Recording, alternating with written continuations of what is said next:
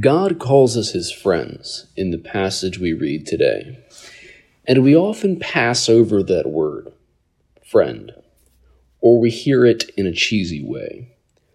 There are many things one could emphasize about friendship. Common interests, love, consistency all come to mind. But it's good to think about loyalty and even, I know it sounds negative, defensiveness.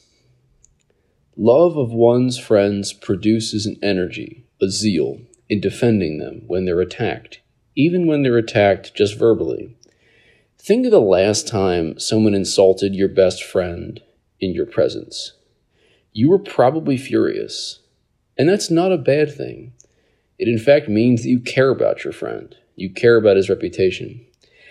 And I wish we had a little more of that when it comes to God.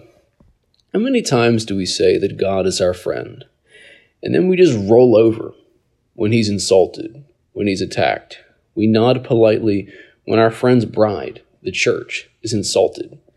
And I'm not advising you to be a jerk in the defense of God, your closest friend, but I do wish that we jump to the defense of his reputation a little more readily.